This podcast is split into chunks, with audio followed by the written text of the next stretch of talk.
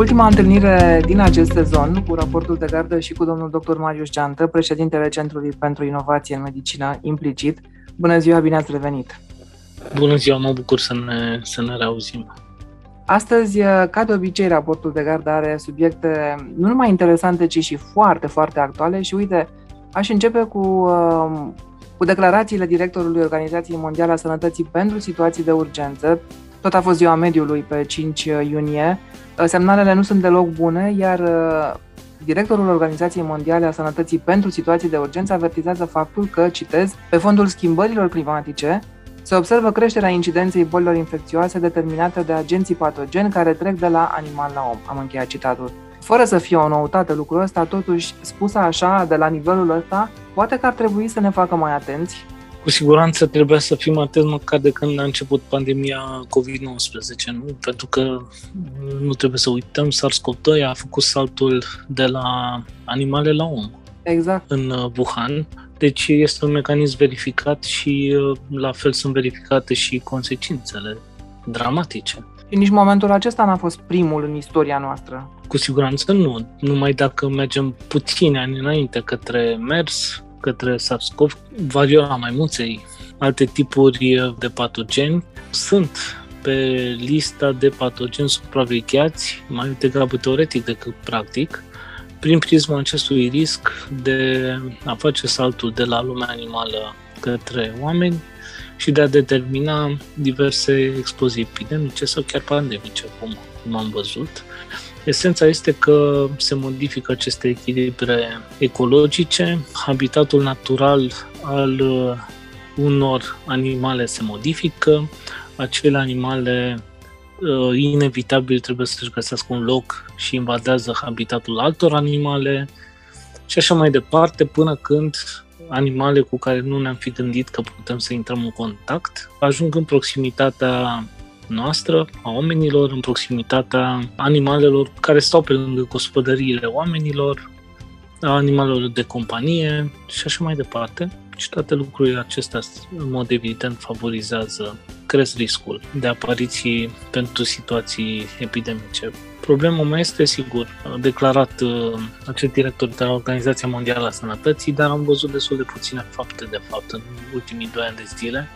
Am înțeles tot timpul nevoia de a acționa pentru a stinge focarele, pentru a reacționa față de ceea ce se întâmplă cu cursul pandemiei, dar uh, e foarte greu de înțeles de ce într-un astfel de context cu atât de multe resurse de tot felul puse la bătaie, nu a fost constituit uh, un uh, task force, un grup de oameni care să privească lucrurile în perspectivă, să înțeleagă în timp real lecțiile pandemiei și să construiască nu doar un tratat uh, politic de luptă sau care își propune prevenirea pandemiilor, un tratat care deja a divizat țările, trebuie să spunem și asta, dar și un plan foarte practic care să fie implementat uh, nu doar în sănătatea publică, pentru că această nouă realitate, de fapt, uh, nu doar că validează conceptul uh, ceva mai vechi de One Health, în ideea în care cu toții facem parte dintr-un ecosistem și Uh, suntem în interrelație unii cu alții, dar uh, în contextul schimbărilor climatice, conceptul de planetary health este cel care cred că ar, fi, uh, că ar trebui luat ca referință. El presupune mai mult decât One Health, care am explicat mai devreme, pleacă de la ideea că, în mod evident, cu toții suntem în interrelație, oamenii între noi, noi cu animalele, animalele cu mediul, noi cu mediul și așa mai departe, dar include și uh, această componentă a schimbărilor climatice, componenta de ecologie, componenta de dinamică și componenta de cadru politic, de determinanți politici ai uh, sănătății planetei. Sigur, e o temă care a început să, să crească, dar eu cred că aveam suficient timp în cei doi ani ca să venim cu ceva și mai concret acum. Pe raportul de gardă, detaliile acestei uh, declarații a directorului Organizației Mondiale a Sănătății pentru situații de urgență, tot pe raportul de gardă vaccinarea anti-COVID, pentru că, iată, o analiză ale cărei rezultate au fost publicate în uh, British Medical Journal arată faptul că vaccinarea cu trei doze, indiferent de combinația de vaccinuri uh, ARN mesager folosită, oferă protecție optimă față de infecția cu COVID-19, iar um, asta se poate lega și cu o altă știre tot de pe raportul de gardă. Persoanele vaccinate au un nivel crescut de protecție față de formele severe de COVID-19 timp de cel puțin 6 luni. Haideți să le comentăm pe rând. Prima știre este foarte importantă, aceasta cu vaccinarea cu, cu trei doze de vaccinare nemesager, care oferă protecție optimă față de infecția COVID-19. Este un mesaj foarte important uh, și acum, pe timp de vorba vine pace, pentru că avem sute de cazuri de infectare în fiecare zi. Sigur că ele nu mai sunt uh, prezentate chiar, uh, chiar peste tot, dar ele există. De aceea, în continuare, recomand vaccinarea cu 3 doze și cu vaccinul ARN mesager. A existat la un moment dat uh, o ipoteză care spunea că mixarea celor două vaccinuri bazate pe ARN mesager, primele două doze Pfizer, a treia Moderna sau invers, ar putea să constituie optimum de, de protecție față de infecție. Studiul acesta vine de fapt și ne spune, de fapt este o cercetare care s-a uitat la peste 100 de milioane de persoane de vaccinate, au fost analizate șapte tipuri de vaccinuri și mai multe scheme de administrare, vine și ne spune că folosirea același tip de vaccinare nemesager este absolut în regulă pentru a obține protecția maximă. În continuare este, trebuie să, să vorbim despre vaccinare, chiar dacă e un subiect uh, părăsit aproape de toată lumea, pentru că într-un fel sau altul uh, vaccinarea anticovid va rămâne parte din viața noastră, că se va face sezonier, că se va face înaintea unor valuri cu variante noi,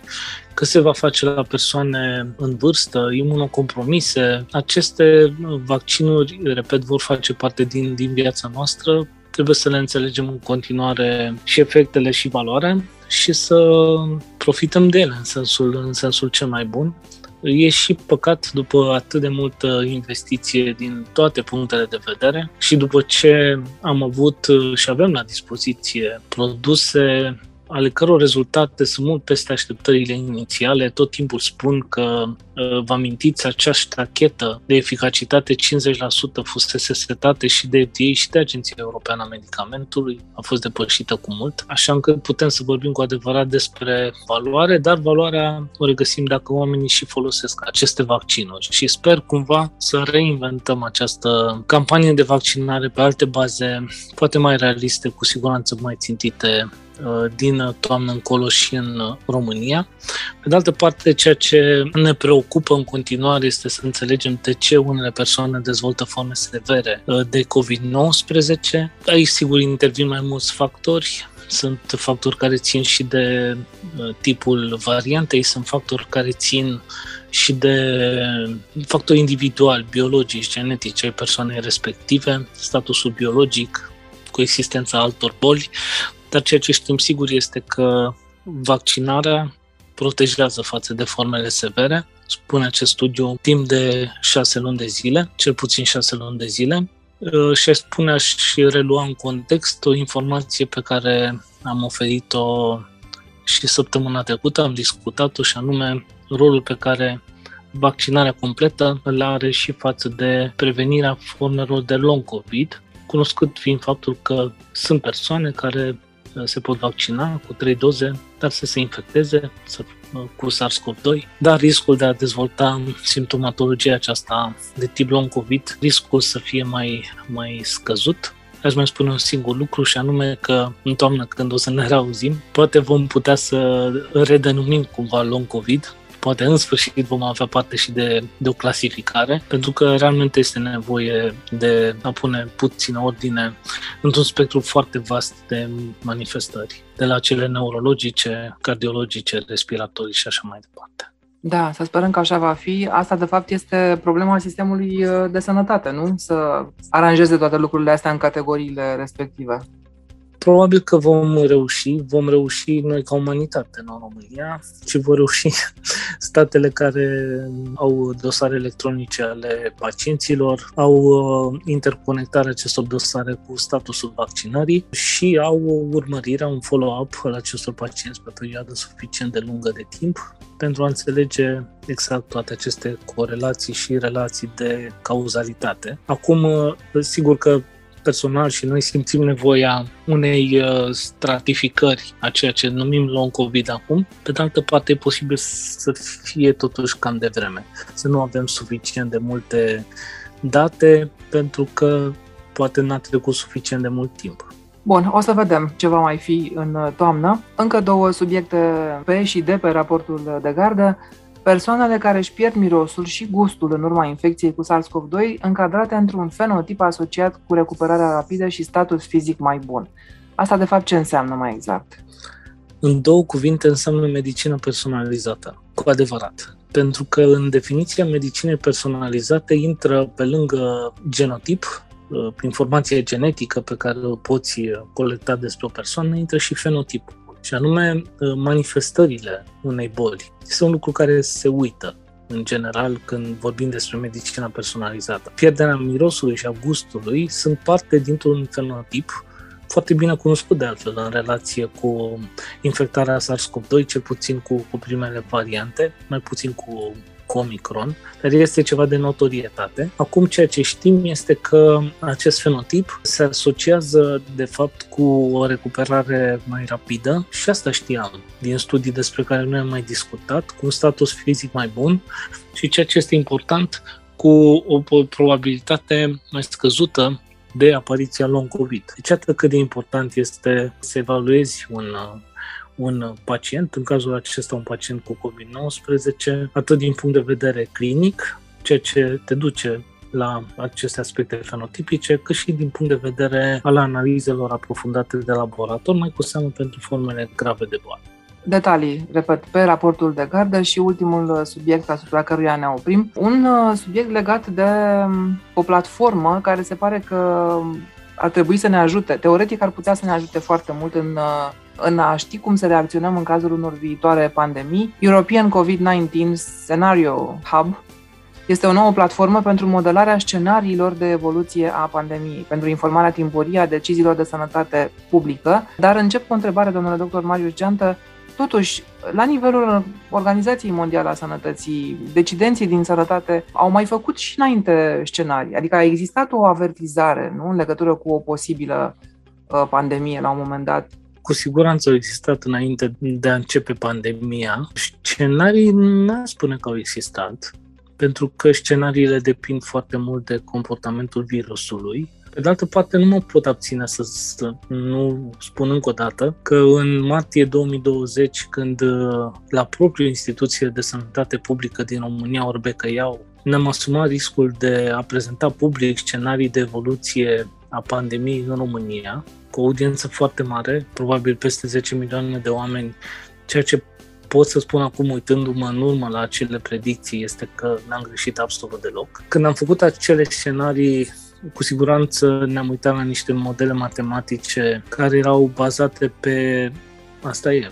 pandemia anterioară, cea de acum 100 de ani, dar am ținut cont de modul în care se comporta deja virusul în Wuhan, și am ținut cont uh, de realitatea din România, în momentul în care a apărut primul caz uh, și de aceea a fost posibil ca să avem o acuratețe atât de mare a scenariilor, a datelor pe care le-am, uh, le-am prezentat, inclusiv îmi amintesc vârful din toamna anului 2020, l-am anticipat din martie cu precizie matematică. Acesta este un comentariu pe care mi-am dorit să-l fac pentru că acela a fost un moment uh, cheie în care am arătat cum o organizație mică și din societatea civilă poate să realmente să clarifice discursul public. Îmi amintesc câte contradicții erau despre ceea ce ar urma să se întâmple în România. Fiecare avea o opinie. Cred că am setat o referință la acel moment și mă bucur foarte mult că am putut să facem asta și că am avut curaj să facem asta despre curaj poate o să vorbim la un moment dat ceva mai, mai detaliat în contextul pandemiei. Ceea ce încearcă să facă acest European COVID-19 Scenario Hub este ceea ce în uh, România face Octavian Jurma de 2 ani de zile. Predicțiile pe care le-a făcut Octavian Jurma în legătură cu fiecare val pandemic, cu vârfurile, cu evoluțiile, cu pantele descendente și așa mai departe, au avut acuratețe maximă. Uh, aceste predicții se bazează pe un model pe care lui l-a dezvoltat Sper că l-a și patentat. Oricum a fost de, de ajutor pentru că, și asta este o informație sigură, instituțiile iarăși de sănătate publică din România au folosit acele informații pentru a lua decizii. Și în lipsa unui sistem propriu pe care să se bazeze. Acum, acest, această inițiativă este binevenită pentru că, în primul rând, se uită la mai multe țări europene și, în al doilea rând, pentru că vine într-un moment în care avem o acalmie, avem, pe de-o parte, un număr de cazuri în scădere, avem niște probleme de raportare, nu mai e aceeași fidelitate a datelor cum, cum a fost până în urmă cu câteva luni. Deci suntem într-o zonă în care realmente ai nevoie de modele mult mai sofisticate, care să îți acopere și aceste lipsuri informaționale. Și cu toate că nu ai toate aceste date, să fii capabil să alertezi dacă este cazul, să dai informația corectă către beneficiari. Urmărim, urmărim și noi cu, cu mare interes ce se va întâmpla. Uh, sper să fie interconectat cumva acest hub cu hubul din Berlin, organizat de Organizația Mondială a Sănătății și la fel cu celelalte inițiative care au fost anunțate. Este o platformă foarte serioasă, adică e construită pe niște baze foarte solide. Centrul European pentru Prevenția și Controlul Bolilor, ECDC, dar și Centrul pentru Modelare Matematică a Bolilor Infecțioase, din cadrul Școlii de Medicină Tropicală din Londra, au dezvoltat uh, acest uh, hub Platforma va fi actualizată periodic prin modelarea de scenarii, scrie raportul de gardă pentru 30 de țări europene, dar și pentru Marea Britanie și uh, Elveția. Însă mă gândeam, apropo de ce spuneați puțin mai devreme, că raportarea acum se face mult mai, uh, cum să spunem, uh, lejer decât înainte. Asta nu ar putea deveni o problemă? Putem presupune că apare o tulpină, o variantă, o altă tulpină și noi nu raportăm imediat pentru că ne-am relaxat și pentru că cumva ideea este că sunt foarte puține cazuri. Chiar dacă sunt, sunt foarte puține, nu e periculos. Da, este o, o realitate deja faptul că relaxarea serviciilor de sănătate publică, nu doar în România, duce deja la o supraportare a numărului de cazuri. Dar există, aici nu mă pricep foarte bine, dar știu că există metode prin care se pot face estimări, se pot face ajustări ale datelor. Noi de zeci de ani trăim uh, și acționăm, de exemplu, în oncologie pe baza datelor Globocan. Niciodată România, neavând un registru, nu raportează date către Globocan. Dar Globocan reușește prin genul acesta de uh, analize matematice și utilizarea unor tehnologii de acest fel uh, de analiză, reușește să dea date despre incidența, prevalența cancerului în România, mortalitatea cancerului, uh, utilizând metode indirecte, practic. Și da. uh, ei sunt, sigur, au o marge de eroare, dar nu sunt foarte departe de de adevăr, de fapt. Sunt de acord, doar că mă gândesc, dinamica bolilor e alta. Dinamica în Cu cancer este da, una, dinamica sigur. în bolile infecțioase... În bolile infecțioase e nevoie să acționezi rapid și atunci Tocmai. dacă ai, absolut total de acord, și dacă ai o săptămână, două în care tu ai subraportare, dar de fapt în acele două săptămâni se întâmplă deja fenomene de transmitere accentuată, da. este un fapt pe care nu mai reușești să-l prinzi în uh, genul acesta de alertă timpurie, ci îl vezi direct la camera de carte, din păcate. Asta este. Asta este. Sigur că după aia uh, e tardiv să introduci și datele, pot fi folosite doar așa pentru alte modele bazate pe ce a fost, dar nu mai poți anticipa, poți doar... Uh, Acum, eu mă aștept ca de acest sistem să beneficieze țările care în continuare își mențin un nivel decent de raportare. Da. Citeam opiniile unor experți din Marea Britanie nemulțumiți de faptul că a scăzut cumva rigurozitatea, dar în continuare Marea Britanie este o referință la nivel mondial, la spune, în materie de, de raportare a datelor. Va trebui să așteptăm uh, să treacă vara ca să vedem uh, ce se va fi întâmplat peste vară. Ca o concluzie, totuși, la ce ar trebui să fim atenți din perspectiva aceasta a virusului, a infecției cu SARS-CoV-2? Acum este puțin probabil ca în uh, lunile, lunile următoare, iunie, iulie, august, să înceapă un, uh, un val, pentru că nivelul de imunitate este încă suficient, pe de-o parte. Pe de altă parte, variantele pe care le cunoaștem acum și care ar putea să determine un val nu produc un efect atât de intens la persoanele care au un grad de imunitate. Sigur, în continuare îi afectează pe cei nevaccinați. Asta este este realitatea. Pe de altă parte, e o perioadă în care petrecem mult timp în afară, în spațiu liber și transmiterea este mai, mai redusă. Din punctul de vedere al uh, oamenilor care nu sunt implicați în sistemul de sănătate, cred că e important, uh, după 2 ani și ceva, să se bucure de vara asta, să păstreze acele precauții pe care le știm de când suntem mici, adică să nu ne spălăm pe mâini, în mod evident, să fim atenți în prezența persoanelor care tușesc uh, și nu pun mâna la gură sau la cot. La rândul nostru trebuie să facem asta. Pe de altă parte, la nivelul sistemelor de sănătate publică, alerta trebuie să se mențină pentru că avem trei subiecte importante, cel puțin. Avem uh, pandemia care nu s-a terminat,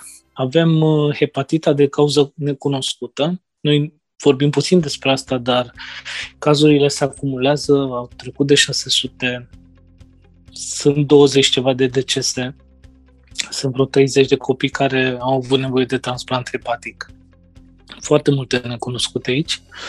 Și variola maimuței, care în ciuda, spune, așteptărilor, um, pare că um, va continua să pună uh, probleme, nu neapărat uh, populației generale, cât vom constata o circulație care va continua în perioada următoare și va uh, și din, vor fi infectați oameni uh, din fericire, transmisibilitatea nu e așa de mare ca la SARS-CoV-2, deci nu vom avea un număr mare de cazuri, dar va fi un număr uh, constant de cazuri și care tot timpul ne va pune, ne va face să ne punem întrebarea uh, dacă nu cumva și continentul european alături de uh, Africa este un continent sau poate fi considerat un continent în care variola maimuț este o boală endemică. Vorba aceea, om trăi și om vedea ce se va mai uh, întâmpla. Uh, mulțumesc tare mult, domnule doctor Magiu Geantă, pentru toate intervențiile și din acest sezon. Îmi doresc foarte mult să ne revedem la toamnă. Sper să ne revedem sănătoși la toamnă, în septembrie, cu un nou sezon raportul de gardă la Radio România Cultural. Vă doresc o vară frumoasă, cu sănătate și să ne vedem cu bine. O vară frumoasă tuturor celor care ne ascultă, să fie sănătoși, să se mențină sănătoși și să ne auzim cu bine în toamnă.